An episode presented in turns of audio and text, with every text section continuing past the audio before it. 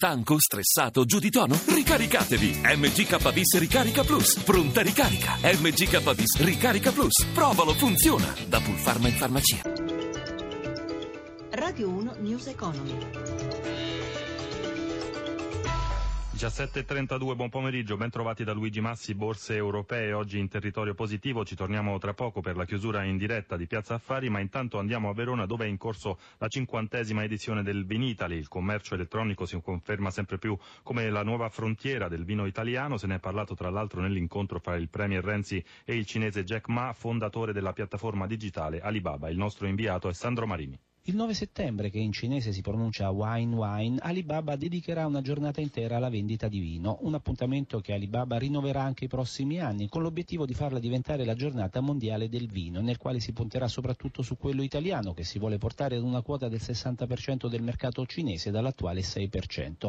Questo è l'annuncio dato dal cinese Jack Ma, fondatore della principale piattaforma mondiale di vendite online, nel corso del confronto con il presidente del Consiglio Renzi qui al Vinitali a Verona.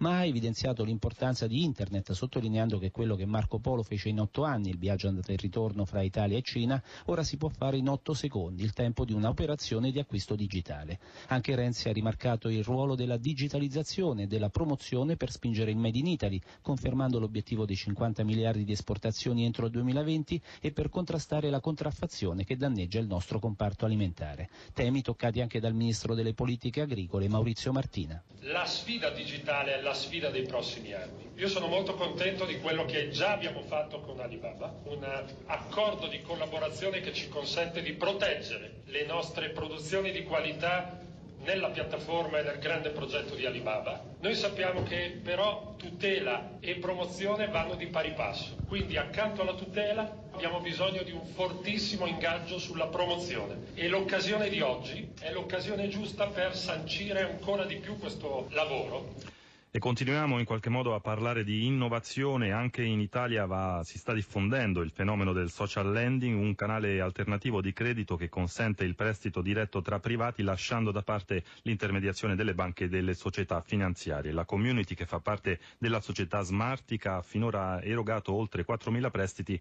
per un importo complessivo superiore ai 22 milioni di euro. Giuseppe Di Marco ha sentito il fondatore e presidente di Smartica Maurizio Sella.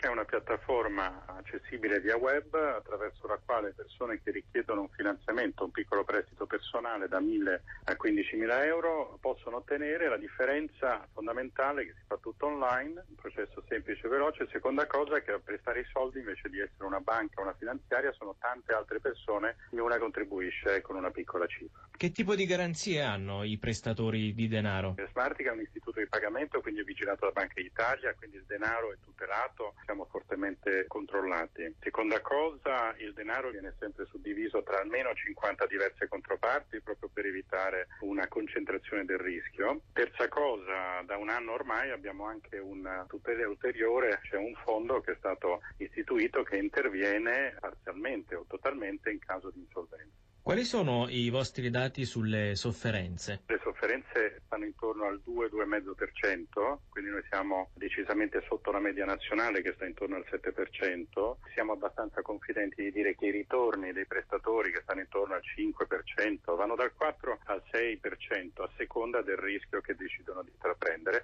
Questo ritorno sia abbastanza tutelato. Comunque abbiamo un discreto margine prima di rischiare di perdere soldi. Sono le 17.36 minuti, lo dicevamo, chiusura delle borse europee, allora il racconto della seduta con Sabrina Manfroi dalla redazione di Milano. A te. Chiudono in rialzo le borse europee, anche se lontane dai massimi toccati in giornata, fa eccezione Londra che si porta a meno 0,07%, Milano la migliore più 1,25%, DAX Francoforte più 0,63%, Parigi più 0,22% ed è positiva anche Wall Street, sostenuta dal rialzo del prezzo del petrolio oltre i 40 dollari al barile. Sotto il riflettore Piazza Affari tutti i bancari in attesa del progetto del governo per mettere in sicurezza il settore. Tra i migliori Monte dei Paschi che ha guadagnato il 9,78%, Banco Popolare più 10,30%, Popolare Milano più 5,98%, fermento anche nel settore dei media con RCS che vola del 28% dopo l'offerta di pubblico scambio lanciata da Cairo. Mediaset guadagna il 2,8% dopo l'accordo con Vivendi, infine lo spread che a 122 due punti base all'1,34 il rendimento decennale, l'euro risale sopra quota 1,14 sul dollaro. Grazie anche a Sabrina Manfroi, News Economy a cura di Roberto Pippan torna domani alle 11.32 in regia Ezio Bordoni, da Luigi Massi buon proseguimento d'ascolto su RAI Radio 1. Radio 1 News Economy.